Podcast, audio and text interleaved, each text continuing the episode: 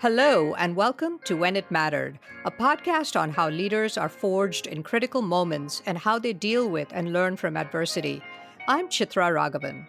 This episode is brought to you by Good Story, an advisory firm helping technology startups find their narrative. My guest today is Caroline Catlin. She's a writer and photographer and a brain cancer patient and survivor. Caroline's research and work in behavioral health and developmental trauma has inspired her to incorporate art into the process of caregiving and therapy and reforming the way health, illness, and disability are portrayed in the media. Her work has been featured in the New York Times, Boston Globe, Huffington Post, and other media outlets. Caroline, welcome to the podcast. Thank you. I'm so glad to be here. Tell us a little bit about yourself and, and, and when and how you first realized that you had cancer? So I graduated from college in uh, 2015, and by the August, by that August, I was very sick. I woke up with um, fevers every day for two weeks. I had joint pain and muscle pain and intense fatigue, um, and that sort of started the process of trying to figure out what was going on for me. I went to urgent care, I went to local doctors, and everyone dismissed me and said, you know, we think you have a mild cold. Um, I eventually was diagnosed with acute Lyme disease and pneumonia and began treatment for Lyme disease that we believed had continued and kind of become chronic. Um, and that continued for three years of trying to figure out what was wrong and treating me with antibiotics and different things until my cognitive symptoms, so memory loss and um, word finding issues, became worse. And I asked a, a multiple doctors and finally got one to agree to do an MRI. And that was uh, when they found the tumor. And how old were you then? I uh, was 27 and I am 27. It was this, it was right after my 27th birthday, actually, that they, the first doctor agreed to do an MRI. And what was the tumor and where was it?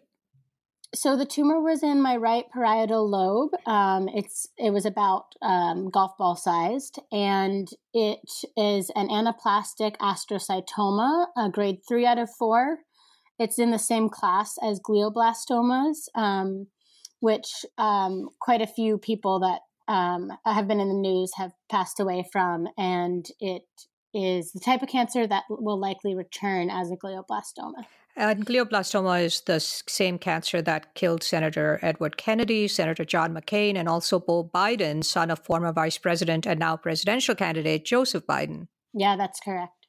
And so, uh, and the right parietal lobe is uh, one of the four major lobes in the human brain, and it regulates sensory processing and language, among other things, which probably explains why you were having difficulty finding words and things like that.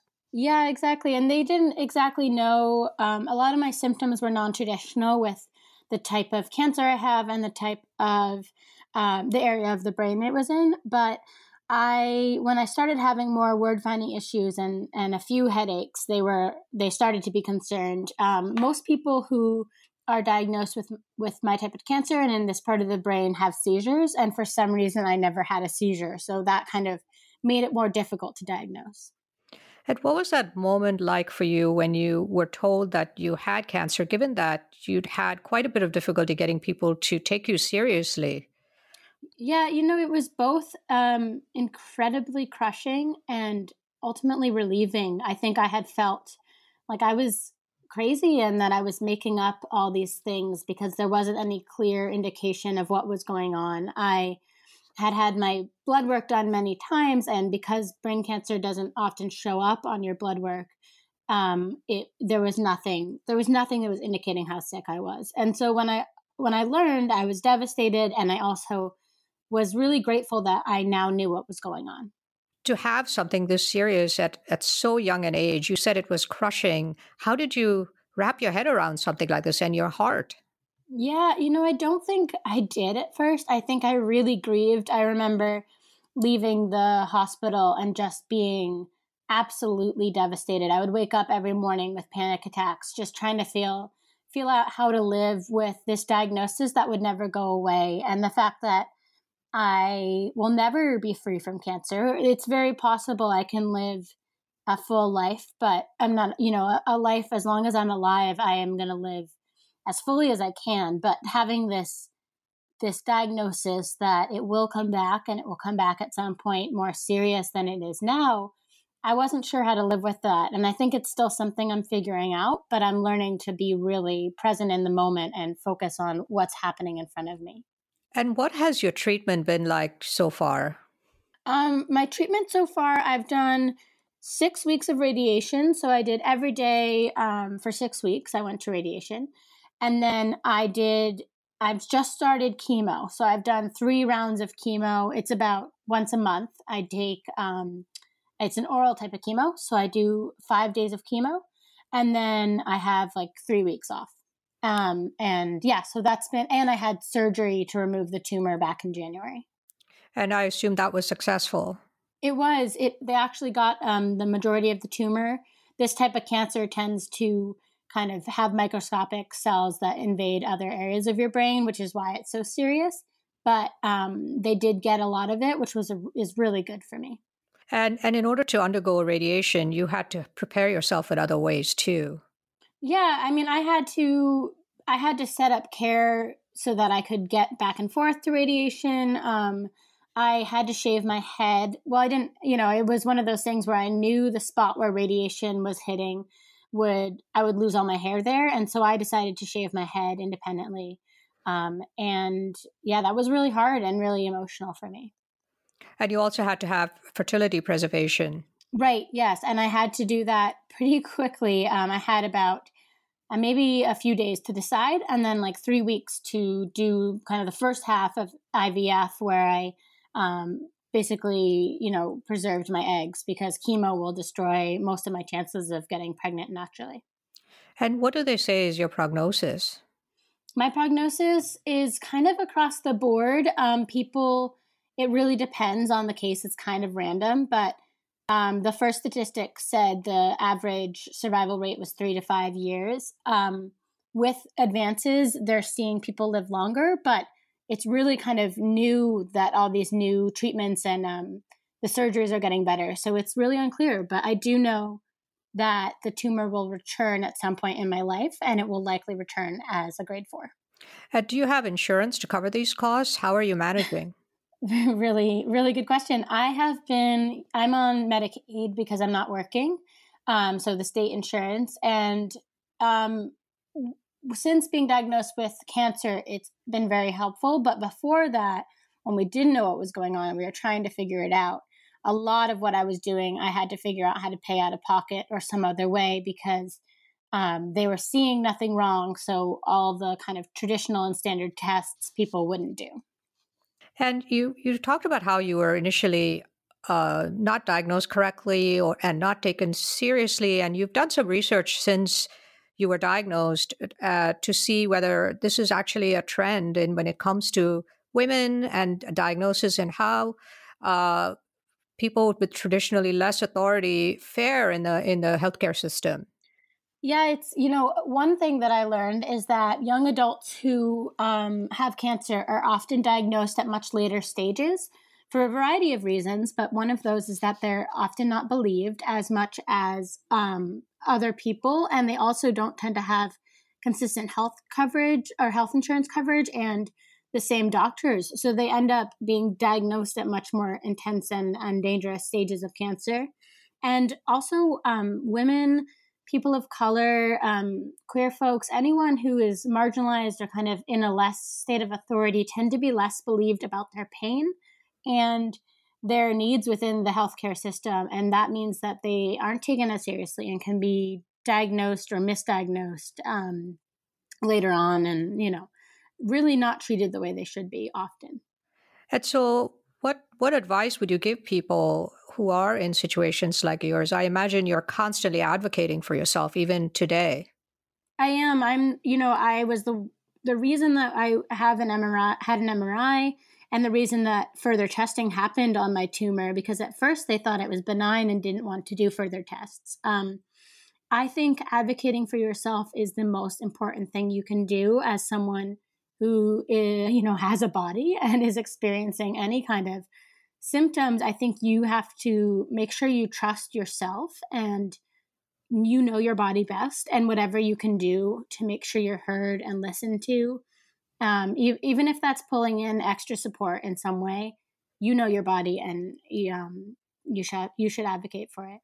And what has been your mental and emotional state since then, and and sort of the the things that you're learning about yourself since your diagnosis, and and and in coping with uh, with this very very serious situation? I think I have to take it day by day. I mean, I know everyone kind of says that and suggests that, but when I try to look towards the future and plan, it's I can't really do that anymore. And I've always wanted to plan my whole future out, you know, from from a five year plan or whatever. And I, I can't do that. I kind of have to be where I am. And, um, you know, I think my life has sort of become lived in three month chunks because every three months I get a new scan to say uh, whether the cancer's returned. And so I plan that far ahead and I enjoy my moments in every day. Um, I think it's really important to let yourself grieve. And I don't think the grieving process stops, you know, shortly after diagnosis. I think at least once a week i'm kind of really feeling that that hurt and i let that happen and then i get up and i move on and i have fun with the people i love and that's how i'm getting through and one of the things that's really uh, evolved as a result of this is your own writing and your art and your creativity and your photography and uh, talk a little bit about that and then we'll talk about some of this ph- photography that you've been doing I think that returning to art, I mean, I always have been an artist and I've always looked to art and photography and writing as a way of translating the world around me um, into something I understand better. But I think having the opportunity to really throw myself into it since my diagnosis has been very helpful. Um, I've been writing a lot about my my own experiences, and some of that I've published, um, and some of that I haven't. Um, and I've been working as a photographer for um, an organization called Soullumination. I've been volunteering, and they um, provide free photo shoots for families with critically ill uh, children. And I've been able to be a part of that, and that's been really incredible. What has that process been like for you to photograph these moments with very young children, even babies?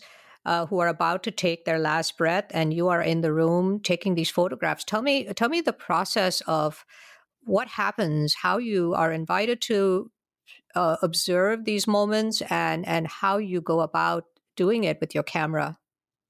Um, you know, I think I'm figuring it out every time I go in the room. It's different.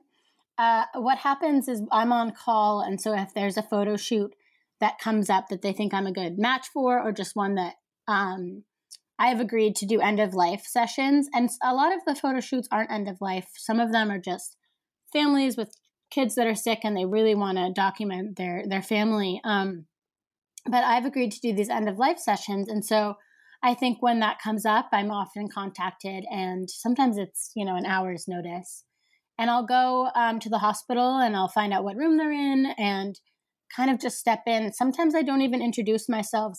I, you know, if the opportunity comes up, I do. But often they are so wrapped up in what's going on for them that my job is to kind of just be a quiet presence, saving the moments that they will want to remember. So, you know, uh, uh, holding their child's hand or um, their their siblings getting to hold the baby for the last time, and those things are really important. And in that space they don't they can't capture them themselves. And so my job i think is to almost if they don't if they don't know i'm there that's almost better because i want it to be just them focused on their family and then have this these things to hold on to after. The first time you went in and had to take a photograph like that must have been extremely challenging it was it was very difficult um I, you know, I work in social work and crisis management at, least before I got sick, and so I have a little bit of that practice, put it, kind of putting my emotions on on pause so I can do the job I need to do. But it's very hard. I mean, I I watched um, a little boy say goodbye to his sister, and I was just it was just very painful and sad. And it's it takes strength to kind of notice, okay, what is the good that's happening here? You know what parts of this grief can I find love within? And that's what I really tried to focus on. And um, I didn't know when to step out of the room and give them space. And I just had to trust my instinct and my own experience being in crisis situations in the hospital. I know most of the work that you're doing is confidential. Are there any stories that you could share? Uh, and you also had this beautiful op ed page piece in the New York Times, What I Learned Photographing Death, in which you were able to talk a little bit about the family and the child and and and show a photograph. Can you describe that? Yeah, so the photograph is a is a picture of a baby who um, had um, kind of complications that were going to result in him passing away either a few hours, a few days. Um, they weren't sure, but they knew he wasn't going to be able to survive long.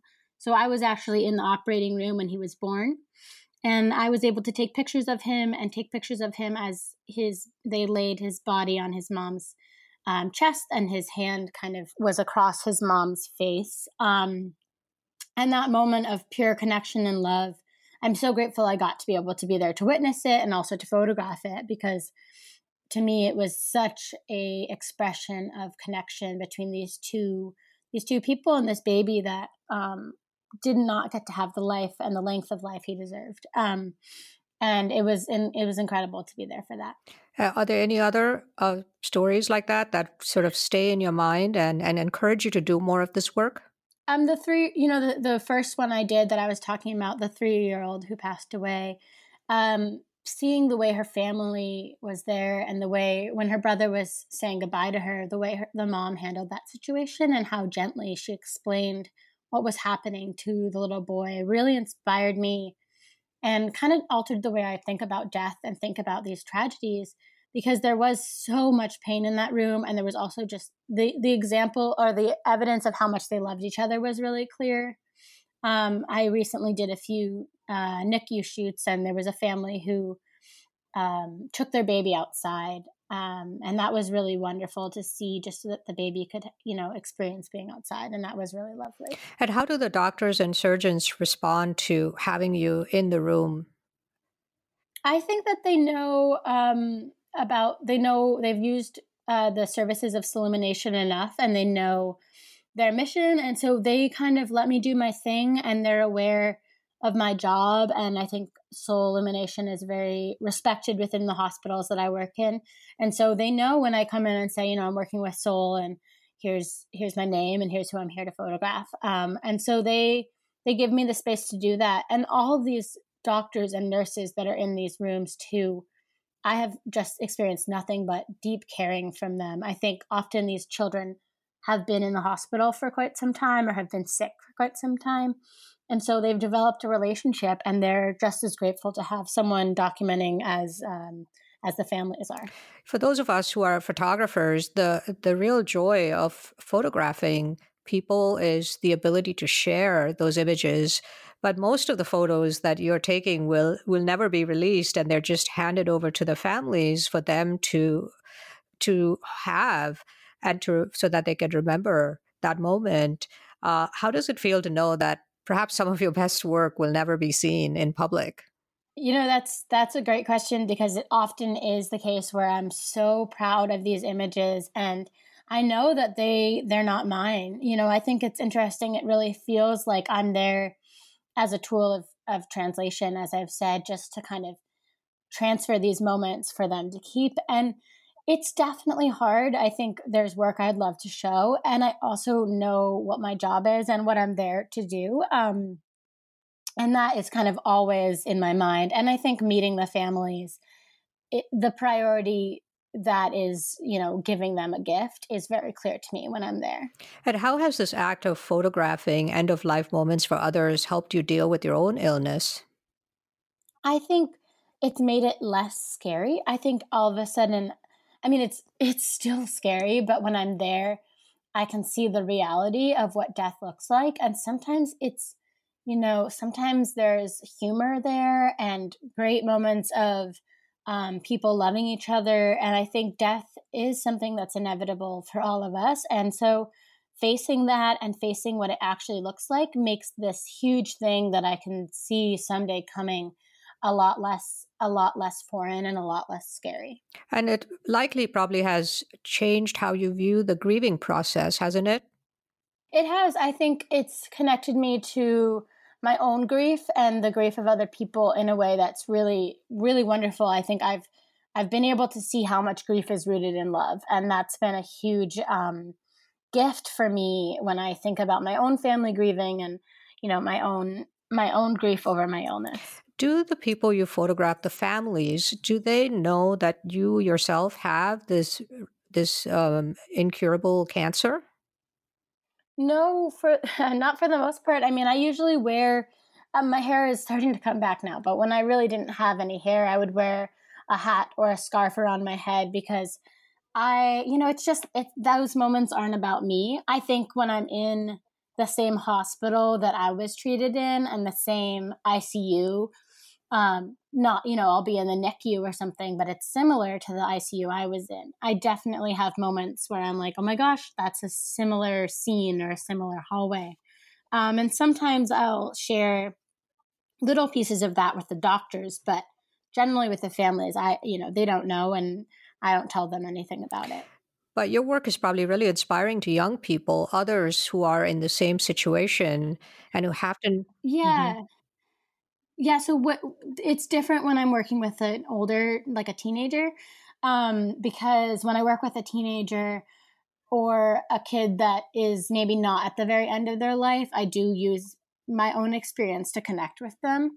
Um, I think I worked with a, a teenager who was um, nearing the end of her cancer treatment, and I offered to take off, you know, my hat if she would take off hers, and we could be bald together. Um, and things like that are really helpful. Um, I think I I do use those tools of connection when I'm not in kind of the same dire situations, and that makes a big impact. Now you've got a long road ahead with in terms of your chemo, right? I do. Uh, at least three more months, maybe nine more months. How do you how do you plan to navigate those three to six to nine months in terms of life and work and family and your own uh, coming to terms with all of this? You know, I think I reached a point in the last month really where I I I've been I've been putting my life on hold and I've been like, you know, I'm going to wait and see what happens and wait and see what happens and I realized my life is possibly too short to do that. Um I need to live as much as I can while I'm alive. And so I just signed up to go back to school um, part time, very part time in the fall.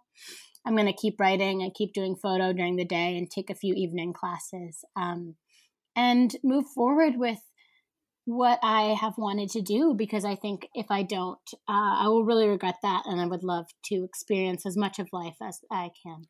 Is there any one thing you try to do every single day as a way of celebrating life?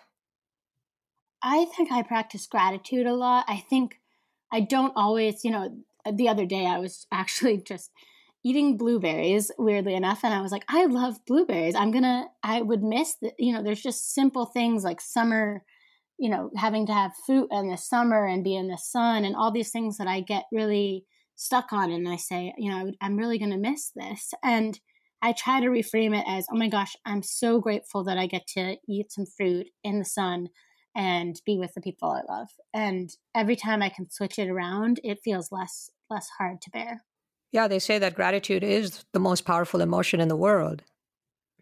I think it's helped me beyond description. I think being able to look at the things that are really important to me and say, I get to have this right now, and I'm so grateful for that is huge. And that doesn't mean I'm not angry sometimes and really sad other times, but when I'm able to be focused on where I am and happy, I try to take advantage of that. And do you continue to, uh, will you continue to photograph uh, end of life moments? I hope to be able to do that as long as I am able to move. um, I, it's really important to me, and it's it's been uh, hugely healing in a lot of ways. So that's my goal. Caroline, this has been a very inspiring conversation. Do you have any closing thoughts? You know, I think what I was saying earlier about advocating for yourself. Um, I would just encourage anybody that's in any kind of similar situation to stand up for what they believe in and um, what they believe their body is doing and feeling, and then if you're met with kind of a huge a huge tragedy of any kind um, i don't believe everything happens for a reason. I don't think that's fair to say but i think there's everything in every situation something can make you more and something can make you um, a different person and for look to look for the good in that. Where can people read more about you and see your writing and your photography? Uh, I have a website, so it's my first name and last name, carolinecatlin.com. And um, I think that would probably be the best place. And hopefully, uh, there'll be more of my writing out in the world sometime soon. Caroline, thank you so much for joining us and for sharing your story. Thank you so much for having me. Caroline Catlin is a writer and photographer. She's undergoing treatment for incurable brain cancer. Caroline documents those final precious end of life moments for families. Thank you for listening to When It Mattered. Don't forget to subscribe on Apple Podcasts or your preferred podcast platform. And if you like the show, please rate it five stars, leave a review, and do recommend it to your friends, family, and colleagues. When It Mattered is a weekly leadership podcast produced by Good Story, an advisory firm helping technology startups find their narrative. For questions, comments, and transcripts, please visit our website at goodstory.io or send us an email at podcast at goodstory.io. Our producer is Jeremy Corr, founder and CEO of Executive Podcasting Solutions. Our theme song is composed by Jack Yeagerline. Join us next week for another edition of When It Mattered. I'll see you then.